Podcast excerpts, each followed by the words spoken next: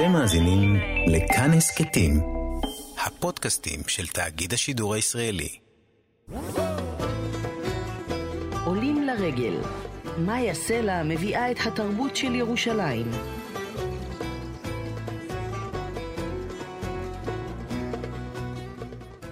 שלום רב, אני מאיה סלע ואנחנו עם פרויקט עולים לרגל של כאן תרבות. בשעה הקרובה נדבר על תרבות בירושלים, איתי באולפן, איתי סופרין ושרון לרנר שעושים איתי את התוכנית. שלום לכם. אנחנו נבדוק מה תרומת המקום הגיאוגרפי לתרבות ולאומנות.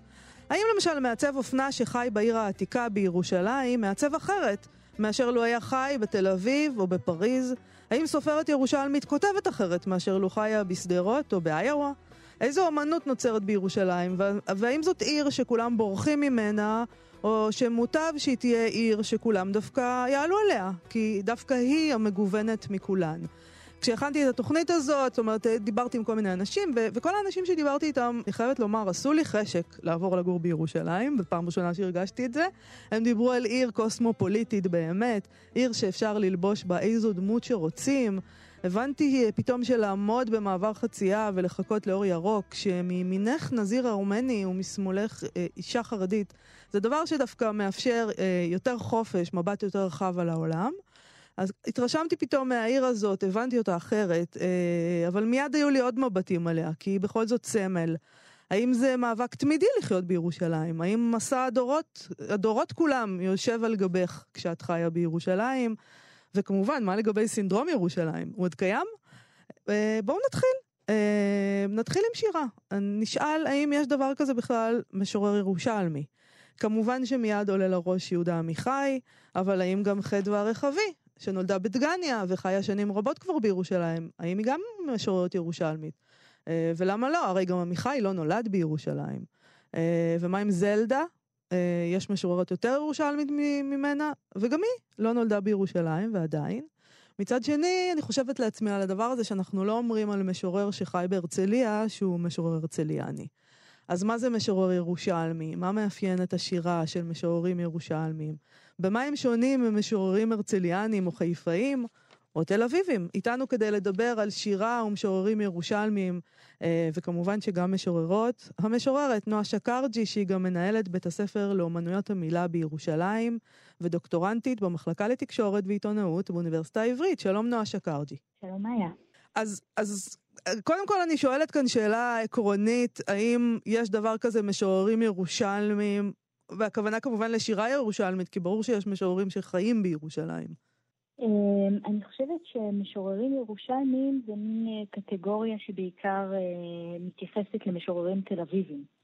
אה, לא, לא, תסבירי רגע, תסבירי, כן. אני אסביר, כי את העלית שאלה נפלאה קודם, האם יש משוררים הרצליאנים או משוררים... נכון. אז אני חושבת שירושלים היא... היא עיר בירה, אבל, אבל, אבל יש תחושה ש... אה, בירה תרבותית היא דווקא תל אביב. ואני, בקושי יצאו לי המילים האלה מהפה. אה, תראי, התל אביבים אה, מסתובבים בהחלט כמו טווסים, כאילו כן. כל התרבות והאומנות אצלם בתוכו, בכיס, זה נכון, כן. החוויה שלי זה שירושלים היא רחם. זאת אומרת, הרבה פעמים תופעות שקורות בירושלים, אחרי זה מקבלות איזשהו הד בתל אביב, אבל ירושלים היא עיר שבה נוצרים דברים, וזו עיר שיש בה איזשהו, איזשהו סחף ואפלה שמאפשרות יצירה, שמאפשרים יצירה שאני לא בטוחה שאור הניאונים והשמש והים אה, מאפשרים באותה מידה. כן. אה, אבל אני כן, אני כן חושבת שיש דבר כזה משוררים ירושלמים, עם כל זה שלכתחילה אנחנו צריכות לומר ש... הגדרות כאלה באשר הן הן מפוקפקות ומשרתות בעיקר תוכניות לחגים ומסופים ספרותיים. הננו אה, כאן. כן. הננו כאן. לא, אנחנו, תראי, בואי נגיד שאנחנו לא מתחייבות עכשיו על שום דבר, ואנחנו לא חותמות עכשיו על החוזה שבו כתוב מה זה שירה ירושלמית. אנחנו מדברות, אוקיי? אנחנו בכל זאת מנסות להבין, נגיד, אוקיי, נגיד שיש דבר כזה שירה ירושלמית, מה זה אומר? איזה מין שירה זאת השירה הירושלמית? אז אה, אני אגיד את החוויה שלי. החוויה שלי היא ששירה ירושלמית היא אה, שירה שתמיד אה, מקוננת על משהו שאבד. בשירה הירושלמית, ואני חושבת שזה כן קשור לירושלים, כי ירושלים היא בסופו של דבר עיר מפוארת מאוד, אבל הפאר שלה הוא לא ב-2021. ונדמה לי שמשורר שחי בירושלים מרגיש את זה. נדמה לי שקשה מאוד לא להרגיש, לחיות בירושלים ולא להרגיש את הפער בין ההוד האדיר של ההיסטוריה שהייתה פה, אה, לבין הקיום הדי עלוב, אה, שהוא גם, הוא עלוב גם כי הוא יומיומי וגם כי אה, אנחנו בימים אחרים. וירושלים היא סמל, אז מהבחינה הזאת, סמל הוא, הוא לא מתגלם ביום-יום, אנחנו לא חיים סמלים בשגרה שלנו. אז נדמה לי ששירה ירושלמית היא הרבה פעמים נותנת את התחושה הזאת של הדבר החסר, של האידאה ששואפים אליה, אבל גם יודעים שלא מגיעים אליה. אה, וגם אני אגיד דבר שהוא די ידוע, אבל בכל זאת אני אגיד אותו, ששירה ירושלמית היא פשוט הרבה פעמים הרבה יותר מופנמת. זאת אומרת, אה, הרבה יותר את יכולה למצוא ביטויים של שתיקה, של לחישה, של שקט, אה, בניגוד לשירה שמעבר לכביש מספר אחד. שהיא, את אומרת, היא הרבה יותר פרובוקטיבית, צעקנית, נרקסיסטית אולי. היא יותר אקסטרוברטית. כן. היא יותר אקסטרוברטית, היא פשוט בחוץ, יש שם איזה... אה, קול גדול שהוא מאוד מז'ורי, הוא מאוד מרשים. אה, אגב, לא תמיד, יכולים להיות גם, זה שוב, שוב בעניין ההכללות, אבל כן, יש משהו יותר אה, רועש שם, ו... ואני חושבת שזה כן וכן, במובן הזה אדם הוא כן אה, נוף אה, מולדתו או חייו, כי פה זה מקום שאין מה לצעוק בו. בואי ננסה אבל לקחת כמה משוררים, אוקיי, זה, זה בזמן שיש לנו, מעניין אותי דווקא העניין הזה של משוררים שהם כן ירושלמים, במובן הזה שהם פשוט גרו בירושלים, אה, אז הם ירושלמים. אבל נגיד, זה, פתחתי ככה, יהודה עמיחי, שכולם אומרים עליו שהוא משורר ירושלמי, לעומת אה, חדווה הרחבי, שאני לא יודעת אם אומרים עליה שירושלמית, או דן פגיס, שהוא גם חי בירושלים כל השנים, ויותר אומרים עליו אולי שהוא משורר שואה. זה מוטעה, אבל זה ככה. כן. אמ, שוב, קשה, קשה להתמודד עם, אה, עם הזיהוי התקשורתי. אה, ירושלים מופיעה בשירתו של יהודה עמיחי 220 פעם, הידעת. חדווה הרחבי היא פחות, היא יותר חופשייה מההגדרות האלה גם, גם אה, פ, פשוט בגלל שזו השירה שלה. השירה שלה היא מתקיימת בתוך מרחב פנימי פרוע, אה, שירושלים ודגניה יכולות להיות בו מישור אחד או לא להיות בכלל, אבל אני כן אה, אה, יכולה לקרוא שירים שמדגימים את העניין הזה של השקט או של העדינות בדיבור או של הלחישה. אה, שאני מזהה איתה, ולגבי דן פגיס, דן פגיס הוא כן בעיניי סמל אה, אה, ירושלמי, של בדיוק, אני, אני אגיד, בדיוק הקהילות לדוגמה שנועה ידלין כותבת עליהן לא פעם, אנשים שגרו ברחביה היו פרופסורים באוניברסיטה וגם היו משוררים, דן פגיס משורר חשוב, חוקר חשוב, וההתקבלות שלו זה כן משהו שהוא מתקשר לירושלים, לטעמי. כן? מבחינת אוקיי. מבחינת השקט שבו הוא התקבל. אה, מבחינת השקט שבו הוא התקבל. כן, כן, ומבחינת הזיהוי שלו כמשורר שואה, שזה, את יודעת, לקחת, אה, לקחת איזה קורפוס מאוד מאוד גדול ולהפוך אותו לפנים אחידות, אבל זה לא ככה. לא... אבל בעצם מה שאת אומרת כאן, יש כאן, יש כאן ביקורת uh, על העניין הזה של למשוררים ירושלמים uh, יותר קשה להתקבל. אני לא יודעת להגיד את זה, אני, אני מרגישה את זה. אני מרגישה שזה רחוק יותר מהמרכז ואין מה לעשות ביחס לזה. המרכז okay. אוקיי. הוא לא ירושלים. על אף שיש בירושלים, אנחנו, אנחנו חייבות להגיד את זה, יש המון קבוצות של שירה מאוד חזקות, מאוד פעילות. את חלק מהן, אה, משיב הרוח, מקום לשירה, עירובין, זה לא שזה... יש, אני, אני אפילו לא יודעת אם בתל אביב יש קבוצות כאלה חזקות של כוח. אמ, כן ולא. יש מוסדות, אה, המוסדות הם, אה, הם גם בהיאבקות אה, מתמדת. ניקח את עירובין, זה כתב עת באמת נפלא ומקסים, אבל הוא, הוא, הוא נאבק כדי לשרוד, זה לא... זה לא, אין, אין, אין, אין תחושה, אני אגיד לך משהו, אין תחושה שזה, שכך אנשים מבלים בירושלים את זמן הפנאי שלהם מעצמם. מה שאני כן מרגישה כשאני מגיעה הרבה פעמים לפסטיבל תל אביב, שאנחנו חלק ממנו, ואני הרבה פעמים מגיעה ואני אומרת, וואלה, בערב אנשים יוצאים בתל אביב לשמוע שירה. כן. אין, אין כל כך מסע של שכנועים סביב הדבר הזה, זה פשוט קורה. אה, אולי כי זה אנשים צעירים, אולי... אני, אני לא יודעת, זה המקום שבו אני, אני, אני חוששת להגדיר, אבל אני חושבת שיש גם משהו בשירה הירושלמית בגלל הלחש הזה, שקל מאוד לפספס אותו. ועמיחי הוא באמת עשה את זה באופן שקשה לפספס. זאת אומרת, ירושלים הייתה סמל כל כך דומיננטי בשירה שלו, שקשה לנו להגיד, אה, אולי נזהה אותו כמשורר, אה, אה, לא יודעת, רליגיוזי. והוא גם משורר רליגיוזי. נכון. אבל אנחנו מזהים אותו כמשורר של ירושלים. כן, אני חושבת שזה מאוד היה חשוב לו גם. הוא, הוא, הוא שם דגש על הדבר הזה. אה, נועה שקרג'י, אני מאוד מודה לך על השיחה הזאת. אה, את מנהלת בית ספר לאמנויות המילה בירושלים. אה, תודה רבה לך.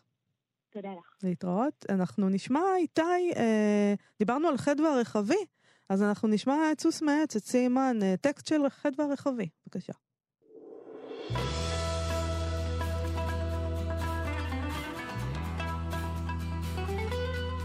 סוס מעץ מוטל בחושך, סוס מעץ ומדליון. ציפורים נשמו חלמו בי, ציפורים מן הדמיון. כמו על אור אני הולכת עם סלים של הזיות. בכתיפה אותי הלבשתי כמו שמלה לקראת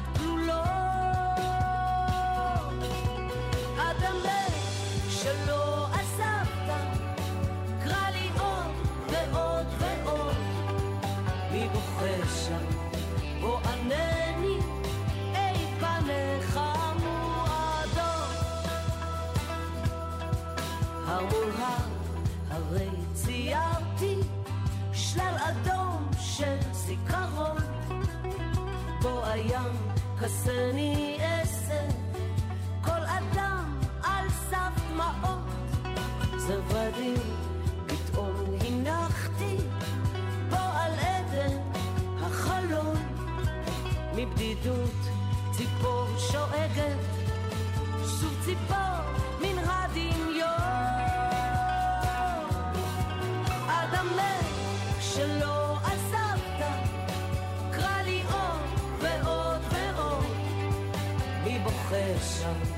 או ענני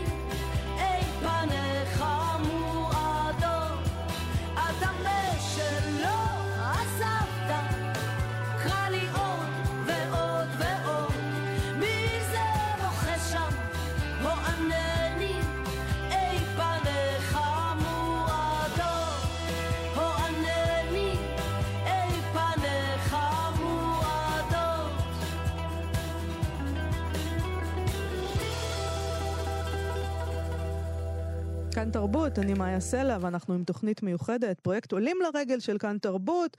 בשעה שניתנה לנו אנחנו מנסים ללמוד משהו על התרבות והאומנות בירושלים.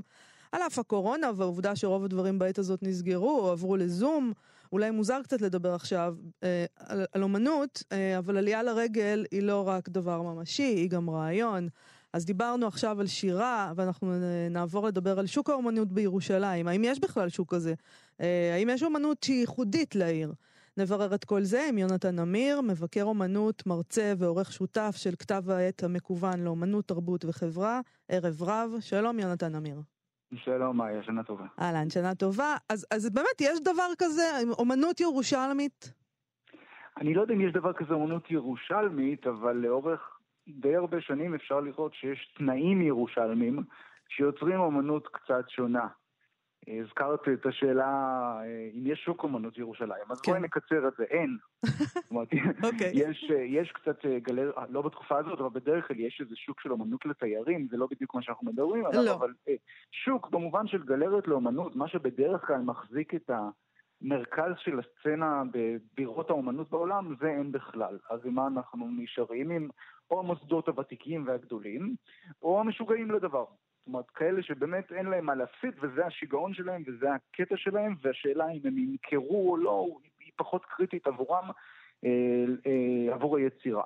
זה גם, רואים הרבה פעמים פותח פתח ליצירה ששיקולים אה, של מכירה לא, הם לא כל כך רלוונטיים עבורה. שזה יכול מאוד כאילו- להיות טוב, זאת אומרת זה דבר חיובי, לא? זה יכול להיות מאוד טוב, אני לא רוצה פה לייצג עמדה טהרנית כזאת שאומרת ששוק זה סויה ו- כן. ו- ואומנות טהורה היא לא מסחרית וכולי, אני לא מחזיק בעמדה הזאת, אבל זה נכון שיוזמות מאוד רדיקליות צומחות פה כי הן קצת משוחררות מהכוח הזה, אה, מהצורך. אה, למכור, אז עבודות אה, מיצגים ופרפורמנסים ומיצבים תלויי מקום וכל מיני שיגעונות לרגע כאלה, או דברים שבתוכן שלהם הם יכולים להיות מאוד לא קלים לעיכול, דווקא במקום שבו מי שנשאר זה המשוגעים, יותר קל ליצור אותם. אולי זה חלק מהסינדרום מירושלים פשוט, זה לא קשור לאמנות, כל אה, הפרפורמנס וזה. יכול להיות, תראי, זו עיר, זו עיר קצת מוזרה, היא גם עיר ממשל, אבל היא גם עיר עם כל הכובד ההיסטורי שלה, שהוא גם פתח לחקירה והוא גם אה,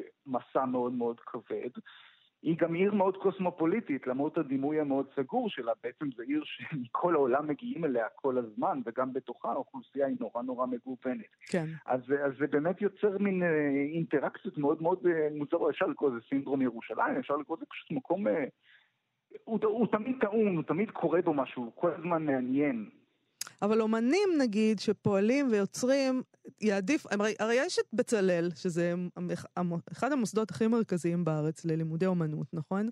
אה, ויכול להיות אבל שרוב האנשים לומדים בעצם בירושלים אומנות, או, או במדרשה, לא משנה, אבל הרבה מהם אה, רוצים ולומדים בבצלאל, ואחר כך הם פשוט בורחים משם וחוזרים לתל אביב כדי להיות אומנים. יש כאלה, ואז אחרי זה הם בורחים לרמת גן או גבעתיים, אה, במקרה הטוב. כשנולדים להם ילדים והם לא יכולים לממן את זה, כן, כן אוקיי. תראי, קודם כל צריך לומר, בצלאל הוא קיים, ויחד עם בצלאל יש עוד אה, עשרות בתי ספר לאומנויות שונות בירושלים. עשרות, אני לא צוחק, ספרנו פעם, המונים, כן. המונים, לכלל האומנויות. עכשיו, גם אם אנשים חוזרים או עוזבים את העיר בסוף הלימודים, עדיין יש כמה שנים מאוד פוריות, מאוד יצירתיות, של אנשים צעירים ומלאי אנרגיות, שנמצאים פה. וזה כבר מזין, זאת אומרת, יש כל הזמן תנועה פנימה, גם אם יש תנועה החוצה. כל, כל שנה נוהרים אה, מאות, אם לא אלפי אה, סטודנטים צעירים לירושלים כדי לעשות בה אומנות. גם אם זו תחנה בדרך, היא עדיין תחנה משמעותית. אה, דבר שני זה שלא כולם עוזבים ולא כולם הולכים. אה, חלקם נשארים וחלקם יוצרים פה דברים, ועם השנים הדברים הללו הופכים להיות אה, מוסדות בפני עצמם בחלק מהמקרים. אה, ודבר מעניין נוסף שאני חושב שאפשר לראות פה זה שחלק מהאומנות בירושלים וחלק מהתארגנויות האומנות בירושלים לא נוצרות על ידי אנשים שהם אומנים פרופר בהכשרה שלהם. כן. זאת אומרת, לא בהכרח אנשים שבאו מתוך בצלאל או בתי ספר לאומנות אחרים. אנשים שבאו או מסוגות אומנות אחרות או מתחומים תיאורטיים בכלל, ו... משהו בדרייב המקומי במסגרת אה, חבירה שלהם לעוד אנשים יצר, הפך אותם למין אומנים. ויש גם uh, פסטיבלים שאני מוצאת שהם לא קיימים במרכז, כלומר פסטיבל מנופים, עונת התרבות בירושלים, מקודשת, אומרת, יש שם עיסוק כל הזמן, העיר כאילו מתעסקת, כל הזמן היא נמצאת בתוך איזו התרחשות. עכשיו קשה לנו להגיד את זה בזמן הקורונה, אבל זה, זה נכון. אז, כן. תראי, הפסטיבלים זה דבר שיש הרבה בארץ באופן אה, כללי. ציינת פה כמה, אני בטוח שאם נחשוב עוד שתי דקות נוכל למצוא עוד עשרה שמות, אבל זה נכון שחלק מהפסטיבלים שציינת הם מאוד מאוד אה, אה, מקומיים. נניח, הנה, מנופים. מנופים זו התארגנות, היא קרתה פחות או יותר בסלון של שני אנשים. כן. כשהיא התחילה. שתי נשים. אה, אה, וזו התארגנות מתוך השטח שנבעה וצמחה. נגיד, עונת התרבות לעומת זאת הגיעה דווקא מבחוץ, רצון להז... אה, להזרים גם כספים וגם יוזמה וגם איזשהו חזון אמנותי אל העיר וליצור, להשתמש בכוחות שלה ובכוחות מבחוץ כדי ליצור דבר חדש. מקודשת גם בעצם זה חלק מאותו עניין, אבל אני, בעצם אני לא זוכר בדיוק מה שאלת, אז בואי תשאלי אותי שוב. אז אני רוצה לעבור לסיום, לשאול אותך בכל אופן על העניין הגיאוגרפי, כלומר, אתה, אתה מתאר מה קורה כרגע, אבל אותי מעניין גם השאלה העקרונית, האם נראה לך שהגיאוגרפיה משפיעה על היצירה עצמה? כלומר, העובדה שאומן ימשיך לחיות, יחיה בירושלים, היא, היא תשפיע על העבודה שלו. את יודעת, לאורך 100 שנות האומנות הישראלית, 120 שנות האומנות הישראלית, נוצרו אסכולות ירושלים, תל אביב מאוד מובחנות, אבל כשבודקים את היסטוריה פרטנית, מגלים שחלק מראשי אסכולת ירושלים גרו בתל אביב, וחלק מהאמנים התל אביבים גרו בירושלים, כך שזה לא תמיד עד כדי כך אה, מכריע. חלק מהאמנים שיצרו אמנות שהיא מזוהה כמושגית וכבדה ותיאולוגית וכולי, בכלל לא גרו בעיר, ולהפך. אה, אז אני לא יודע, זה נראה לי... בסופו של דבר כולנו גם אנשים שחיים וניזונים מעוד מקומות. אה, חוץ ממקום המגורים שלנו. אה, יש לו השפעה כמובן, אבל זה לא הדבר היחיד. איך אתה חושב תשפיע, או איך משפיעה כרגע הקורונה? זה אסון מבחינת עולם התרבות בכלל, אבל... אה, זה אסון רגעי, זאת אומרת, הכל פה בהקפאה, וזה, עבור חלק מהאנשים זה קטסטרופה, חלק פשוט עוצרים כדי לנשום ולחשוב ולהתבונן לצדדים. אני לא חושב שהתרבות תקווה, בגלל הדבר הזה. עוד שנה, שנתיים, שלוש, יהיו דברים חדשים. אה, זה, זה זמן מוזר, הכל מעורפל, וזה משנה את הדברים. מי שחי על מכירת כרטיסים ומופעי חוצות ודברים שדורשים התקהלות, יש לו בעיה, אבל אני לא... אני לא... לא בטוח שזה משהו שנחווה אותו לאורך הרבה תקופה מאוד ארוכה. אז בוא נגיד שלפחות את כתב העת שאתה עורך, אה, ערב רב, אפשר למצוא אה, ברשת. אה, זה כתב עת מקוון לאומנות, תרבות וחברה. יונתן אמיר, תודה רבה לך. תודה רבה. עולים לרגל. מאיה סלע מביאה את התרבות של ירושלים. לפני שלוש שנים החליט איתי יעקב, עיתונאי האופנה הוותיק, לעבור לגור בירושלים. בדרך כלל מדברים על ירושלים בהקשר של הגירה שלילית, כאילו היא מקום שדווקא בורחים ממנו, והוא עשה את המסע ההפוך, עלה לרגל לירושלים, שלום איתי יעקב. היי, מה היה, מה קורה? לא, חשבתי על זה כמו בבלדה לעוזב קיבוץ, הוא עוד ישוב, שבטח אנשים יסתכלו עליך כשאמרת, אז אתה יודע, אמרו שתחזור על ארבע אל הרפת. את יודעת, עד היום אנשים לא שואלים אותי איך בירושלים, הם שואלים אותי, אתה עדיין בירושלים? כן, כאילו, הפכנו את השעון חול. מה שלומך? ואנחנו מחכים שתחזור, אבל עושה רושם שאתה דווקא מבסוט. אה, כן, אני חושב שהשינוי הזה, לפחות ברמה האישית, עשה לי רק טוב. אה, וגם, לדעתי, את יודעת, ברמה המקצועית. אז תסביר אה, למה, למה זה עשה לך טוב, גם אישית וגם מקצועית. הרי אתה גם עיתונאי אופנה, זאת אומרת, אנחנו, כמובן שתל אביב תמיד חושבת שהיא המרכז של הכל, והנה לא, אתה שם, אתה משם. אה, כן, קודם כל תל אביב, לפחות ברמה האופנתית, היא פרובינציה של העולם. תל אביב היא יוצאת מאיזושהי הנחה שבאמת הדברים הכי אופנתיים קורים שם, אבל אה, קצת בולשיט, כן? היום בטח בעידן של קורונה.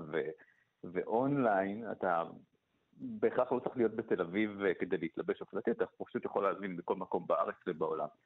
אה, ברמה האופנתית אני חייב לדבר על ירושלים, כי אני חושב שבניגוד להומוגניות שיש בתל אביב, אה, ירושלים מצליחה להעניק למבקר או אפילו לצופה המתבונן איזושהי הטרוגניות שהיא יותר מעניינת, יותר מסקרנת, דווקא בגלל כל ה...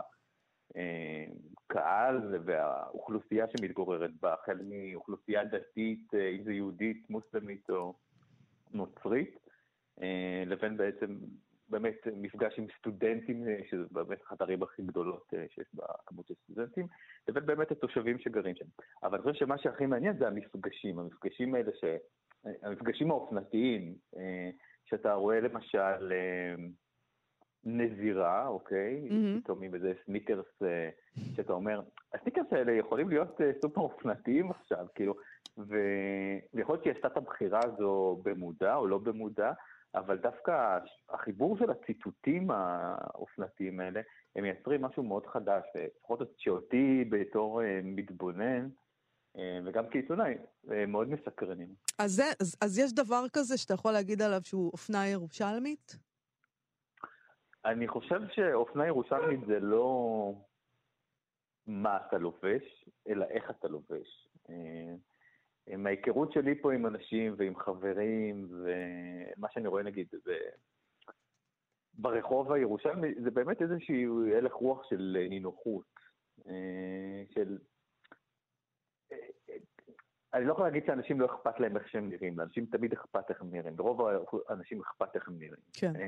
אבל נראה לי שאנשים פחות לוקחים את עצמם באיזושהי רצינות תהומית, גם אם אתה הולך לאיזה שהם מעוזים, אה, נקרא לזה, היפסטרים בירושלים, כן? למרות שזה יותר אנדרגראונד, זה לא היפסטרים, כן? תל אביב זה יותר היפסטרים כזה.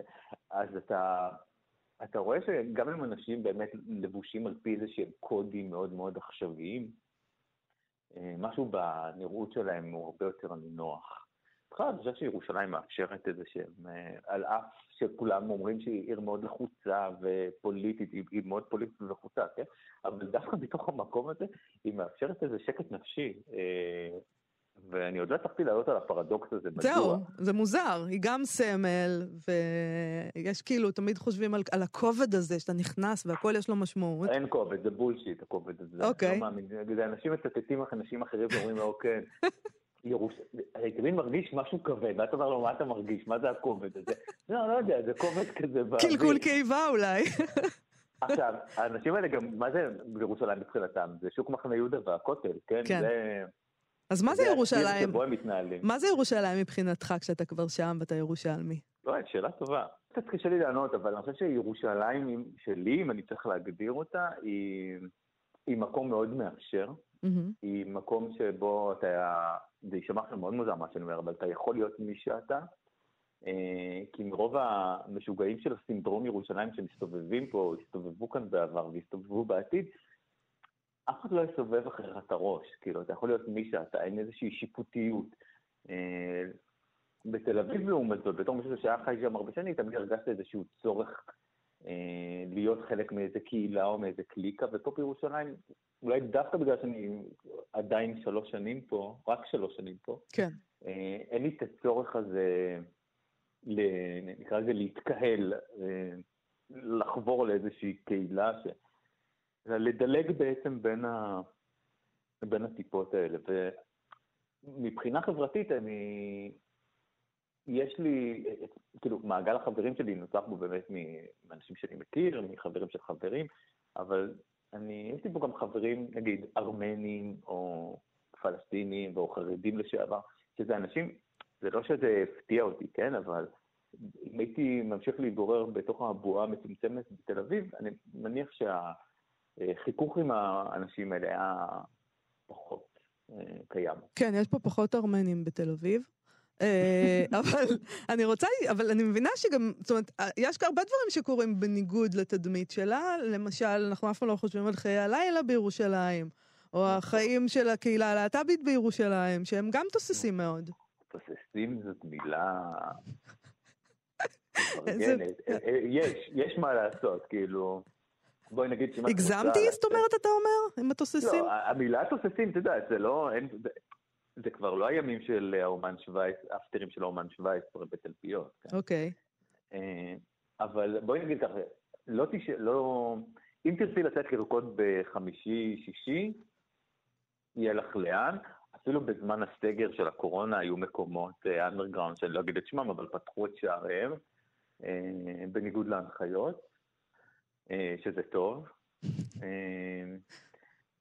אבל נגיד, אה, לגבי הקהילה הגאה, אה, אני חושב שבאמת אחד המקומות השוקקים אה, בעיר זה באמת בר הווידאו, שאין כדוגמתו לא בארץ וגם לדעתי לא בעולם.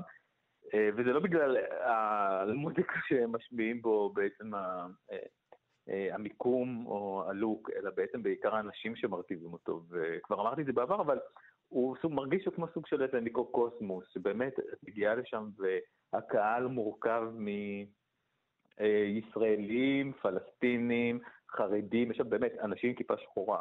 אה, אם זה דתיים לאומיים, drag queen, סטודנטים בבית באמת, כולם מתנקזים לאותו מקום, אה, וכולם גם מייצרים, מייצ- מייצרים איזשהו סוג של יחסי גומלין אחד עם השנייה.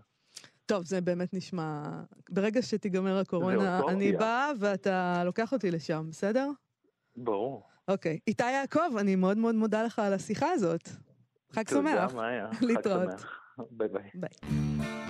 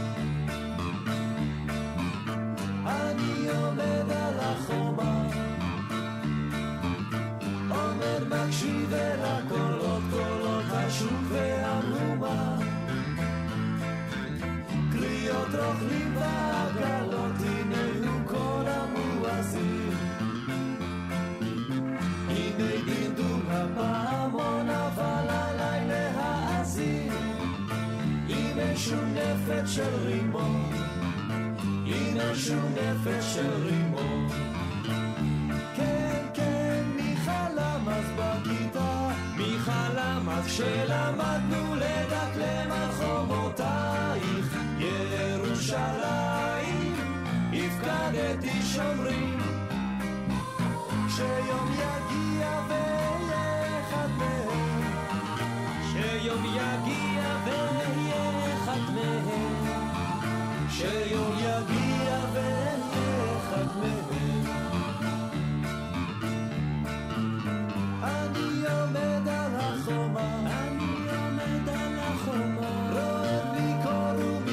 ומסתכל הנה שקעה כבר החמה. שומר מלילה מה מליל אור הירח במלואו שוטף חומות ושערים מתי יבוא היום שבו? לא נזדקק עוד לשומרים. לא נזדקק עוד לשומרים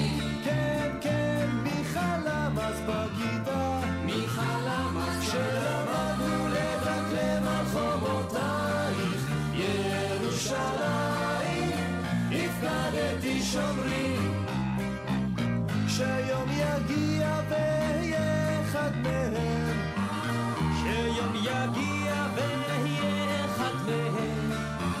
שיום יגיע ואהיה אחד מהם. כן כן מי חלם אז בכיתה. מי חלם אז כשלמדנו לדקלם על חומותייך. ירושלים הפקדתי שומרים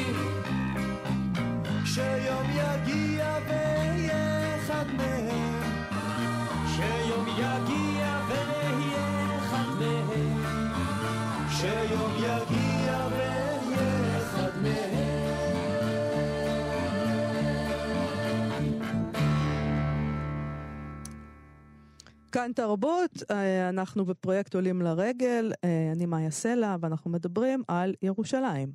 אה, האומן ומעצב האופנה והאביזרים שדי פרנסיס מג'לטון הוא כוכב עולה בשמי האופנה, הוא היה בין הנבחרים השנה לחממת מפעל הפיס לאופנה. הוא בן 25, הוא חי ופועל בעיר העתיקה בירושלים, גר על הגבול בין הרובע הנוצרי למוסלמי, זה ממש אה, משהו שם על החבית חומר נפץ. אה, אבל הוא נולד בנצרת, רק בגיל 13 הוא עבר עם ההורים שלו אה, לעיר העתיקה. אני למדתי מאיתי יעקב, איתו דיברנו מקודם, אה, שהעבודה שלו כמעצב אביזרים ולבוש פועלת על ציר של זהות, לאום ומיניות. ושהוא עושה גם בפרפורמנס, הוא הציג בשנתיים האחרונות בשבוע העיצוב, העיצוב בירושלים, כמו גם בפסטיבל אוברול שנערך ביולי אשתקד במגדל דוד בעיר, ואתם עוד תשמעו עליו הרבה. שלום לשדי פרנסיס מג'לטון. היי, שלום. היי שדי, אני רוצה לשאול אותך, דווקא בגלל שעשית מעברים כאלה, כן היית, כן בעצם גדלת בנצרת, ואחר כך לקחו אותך שם לאמצע של האמצע של ירושלים. Uh, אתה גם uh, פלסטיני, אבל בעצם אתה קתולי, המשפחה קתולית. Uh, אתה כאילו כל פעם אתה נמצא במקום הזה של המיעוט איכשהו. המיעוט בתוך המיעוט, נכון? נכון. איך זה הדבר הזה? האם אתה חושב שעיר או זהות, ועיר זה זהות גם, נגיד אנחנו מדברים היום על ירושלים, איך זה משפיע על היצירה, אם בכלל?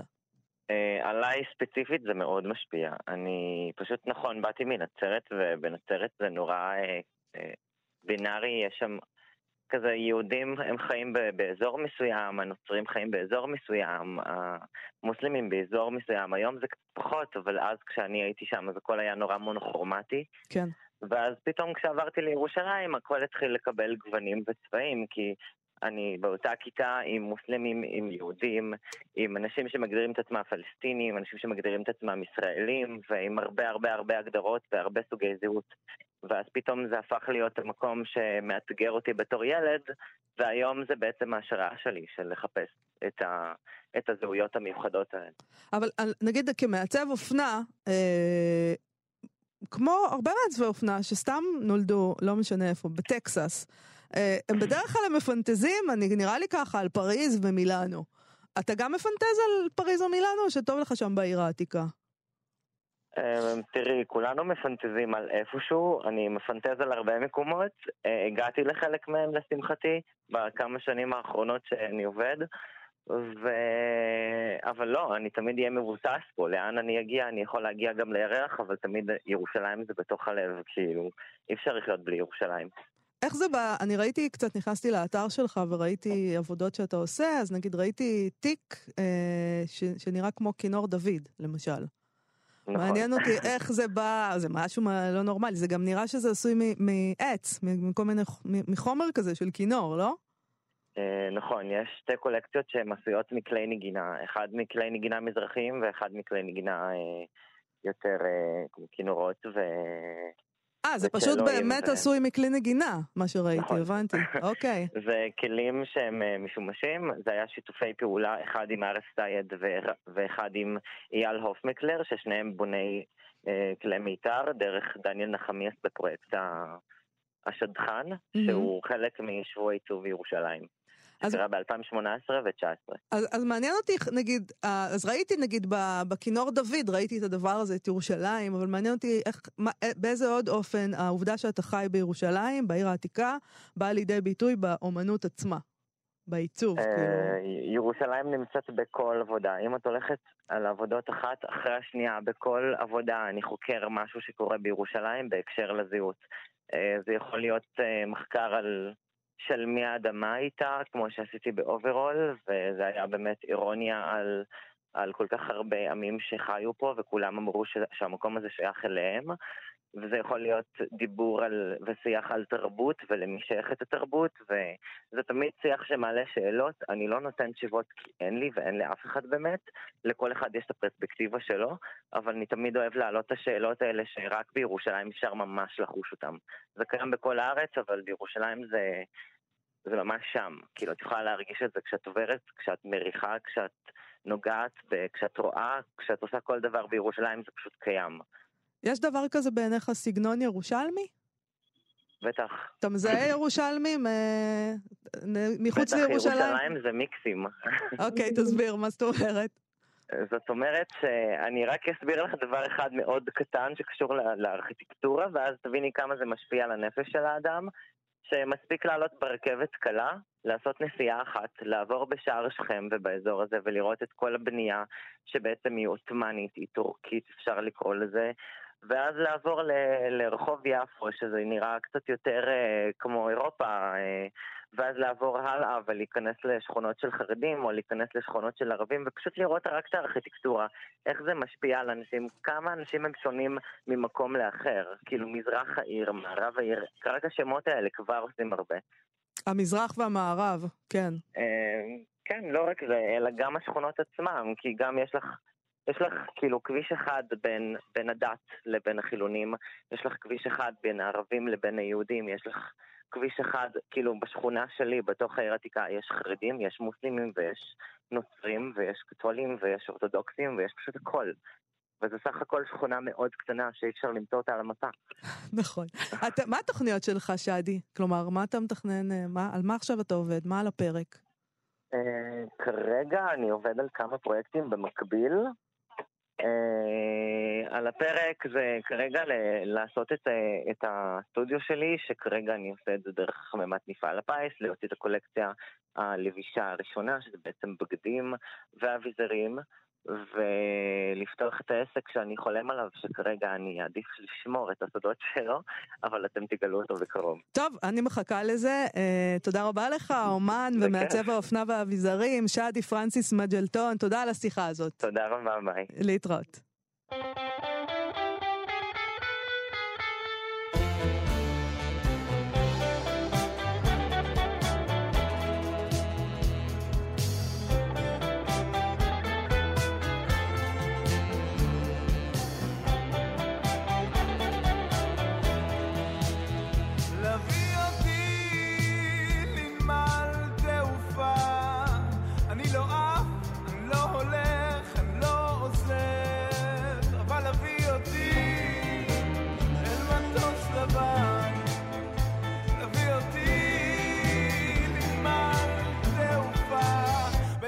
crazy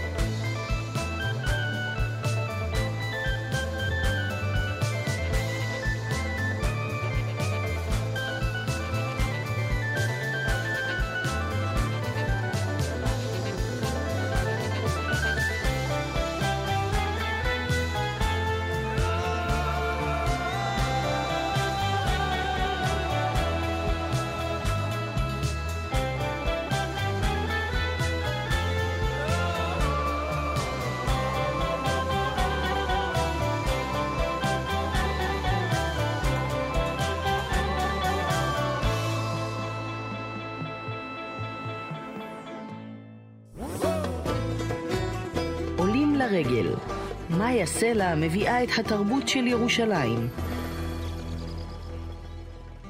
אנחנו ממשיכים. הסופרת גלית דהן קרליבך נולדה בשדרות, גדלה שם, אחר כך עברה לאשדוד, אבל כבר הרבה שנים היא חיה וכותבת ומגדלת את ילדיה בירושלים.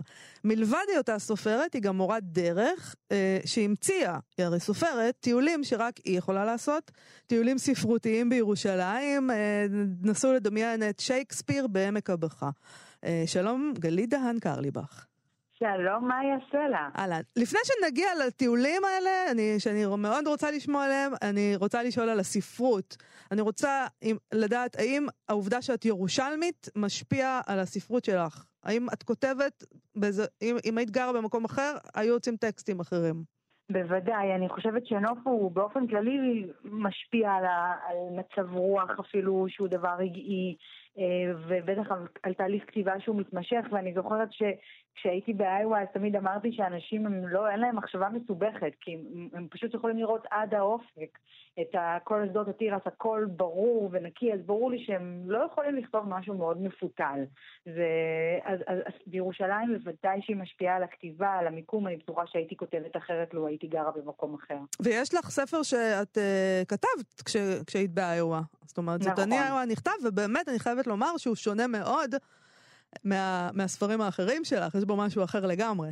נכון, הוא גם יותר קצר, יותר מתומצת, והוא הרבה יותר נכון. נכון, אז אפשר להאשים בזה את המיקום של זה. אוקיי. לחלוטין. אוקיי, אז אה, נאשים את ירושלים. אמ, אני רוצה לדבר על הטיולים. שמה שאת עושה שם זה גם סוג של ספרות, אפשר לומר, כי את... אי אפשר להכחיש את זה, גלית, את ממציאה. את פשוט ממציאה, נכון? ספרי. הרי את לא לוקחת אנשים לכותל ואומרת להם, תסתכלו, הנה כותל. לא. זה לא מה שאת עושה. האמת היא שזה כבר היה לפני 20 שנה, כשהייתי עוד מדריכה צעירה ופעורה, ובאמת חושבת שאני צריכה להיות לפי אה, מדריך ישראל היה אז, ככה קראו למדריך ישראל. אני זוכרת שגם כאשר לא ידעתי אם אה, מדובר פה על חלבלוב מגובשש או שמא חכלילי, אז הרגשתי צורך מאוד מאוד מאוד אה, בוטה.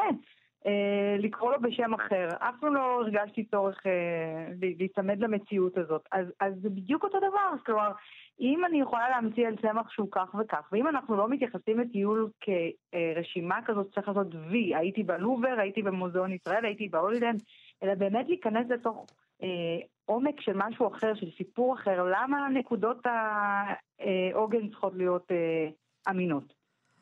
Hmm, כלומר, אמיתיות. לא, אוקיי. זה יהיה אמין, אבל לא אמיתי. כן. אוקיי. או להפך, אמיתי אבל לא אמין. אה, גם יכול להיות. זאת אומרת, אה, את... את עושה, את עושה את המלט, נכון? את, את, את, את, נכון. כאילו, בואי ספרי קצת, תני משהו. אני הלכתי ברחוב, אה, הסתובבתי בגיא בן הינום, הייתה לי שם חוויה מוזרה, רדפו אחריי סוסים. רגע, רגע, לבד- בואי, אוקיי. מה זאת אומרת רדפו אחרייך סוסים בגיי אז- בנים? באמת? או שזה עכשיו באמת, אנחנו... באמת. לא, אוקיי. לא, לא, עכשיו באמת, חצית, הייתי צריכה להגיע למרכז המוזיקה עם אה, בתי שניגנה שם באיזה הרכב של להקה מאוד משונה, אם תשאלי אותי, לא אותה, ופשוט כשירדנו, אז חצית, היינו צריכים לחצות. עכשיו, לא, לא עלה בדעתי לבוא ברכב, כי תמיד אין חנייה בירושלים, אז פשוט אמרתי להם, בואו נלך ברגל. ו- ופשוט איזה עדר של סוסים פשוט רדף אחרינו, התחלנו, כמו במאה ה-19, התחלנו לטפס על גדרות, ובסוף כשהגענו לצד השני אמרתי, הסתכלנו על כל העמק המפחיד, אמרתי, תקשיבו, הסוסים של שייקספיר בהמלט, זה המקום. ככה זה התחיל. אוקיי. אז כן. בעצם עכשיו נגיד אני הולכת איתך לסיור הזה, את מדברת איתי על הסוסים של המלט כשאני מסתכלת על אה, גיא פנינום? אם אני אה, הולכת לשם, אז אני אדבר על כל מיני דברים. אני- אגב, אני- באמת יש סוסים שם פשוט שמסתובבים חופשי? בהמלט לא. לא, בגיא פנינום. הסוסים שרדפו אחרייך. כן, אה, זה- יש שם סוסים. לא, זה. אני לא המצאתי, זה גם לא היה חמורים, זה היה סוסים, מאה אחוז. אולי חזירי בר, כמו בחיפה? לא, לא, לא, זה לא חזירי בר, הם מאוד גבוהים, הם כמו בספורט, הם אוקיי. סוסים. אוקיי, הם סוסים. אה, אז על מה אני אדבר? אז, אז מבחינתי, זה, קודם כל אני קצת אה, מיסיונרית. אני מיסיונרית של ספרות קלאסית. אני לא יכולה להבין איך אפשר לצלוח את החיים האלו בלי לקרוא אה, את שייקספיר, בלי לקרוא את דוריס לסינג, בלי לקרוא... באמת, איך אפשר לצלוח אותם? זה חיים די איומים. אה, אז קודם כל יש לי את העניין המיסיונרי שבואו נכיר את הספרות עולם הקלאסית. כן. ואז מה שאני עושה כדי, כי צריך קצת לרכך את זה ולא להפחיד. רובם, רוב האנשים למדו למרבה הצער בבתי ספר רגילים, שזה אומר שהיו להם מגמות ספרות. שזה אומר שהכריחו אותם לקרוא אי אלו ספרים. נכון. אה, אני גדלתי בבית ספר דתי, אז אה, בגלל שהייתי, למדתי בבית ספר דתי לא היה לי את העניין הזה, לכן קראתי הכל. אז אה, כמובן שכשאנחנו מדברים על זה, זה בהקשרים מאוד רחבים. אז על המלט אני אדבר על כל דבר, זה יהיה קשור לאברהם ויצחק ועל אבות אולי בספרות. אם אנחנו יוצאים מתחנת הרכבת, נדבר על רכבות, נדבר על, אה, על, אה, על תיאטרון בכלל, ויש את תיאטרון החאן. אז אני כן משתדלת לרתום קצת את השטח, אבל סך הכל אנחנו נדבר על זה אה, לא רק מה קרה, אלא קצת עומק וקריצות לסיפורים אחרים ממיתולוגיות אחרות. אנשים שבאים לסיורים האלה בטח הם נורא מופתעים. נכנסים ליקום, היקום של, על פי גלית דהן קרליבך. כן, הגבות שלהם תמיד נמצאים בשני מפלסים מעל הרגיל. אני רוצה לשאול אותך, אה, אה, אה, זה שינה את היחס שלך לעיר עצמה, לירושלים? אה, תראי, בגיל, ש- עד גיל 16 שנאתי את העיר הזאת, מגיל 10 עד גיל 16, ואז בפעם הראשונה שהתאהבתי בעיר זה היה כשהתנשקתי עם בן של ראש ישיבה מאוד מפורסם בירושלים, שלא נגיד את שמו עכשיו. שלא יצאו עליו בשביל, כן. אה, אבל זה היה לפני מיליון שנה, בכנסייה. התנשקנו בכנסיית? הנאה ברובע היהודי. אמ, לא, כן. אל תסגירי אותו, תקשיבי.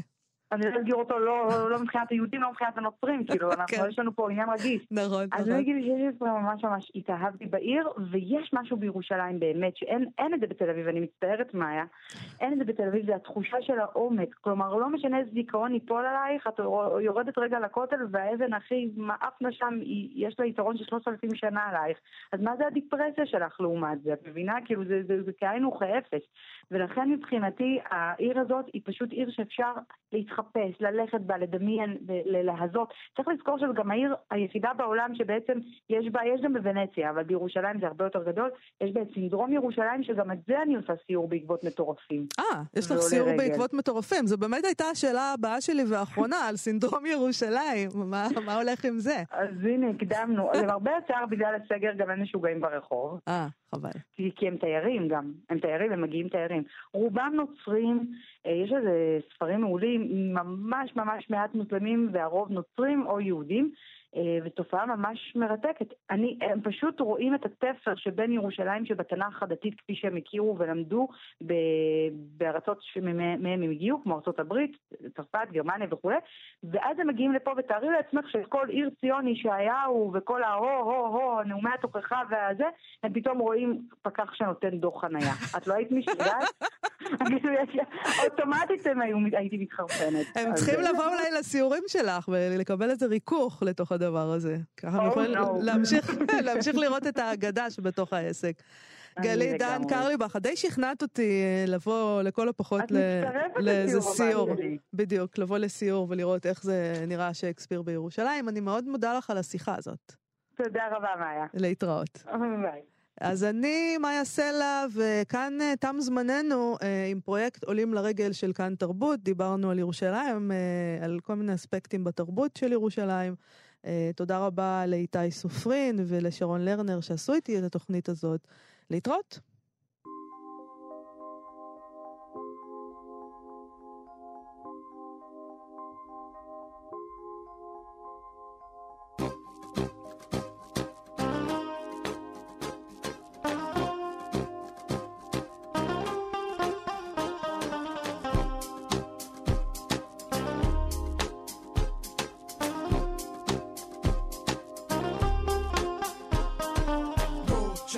דורש שלום, תנו לצה"ל לנצח, עם חזק עושה שלום, תנו לצה"ל לכסח, אין שלום עם ערבים, אל תיתנו להם רובים, קרבי זה הכי, הכי, גיוס לכולם, תור לכולם, שום ייאוש בעולם, יש זה כאן, אנחנו מאומן, no fear, משיח בעיר, אין ערבים, אין פיגועים, בג"ץ מסכן יהודים, העם עם הגולן, העם עם הטרנספר,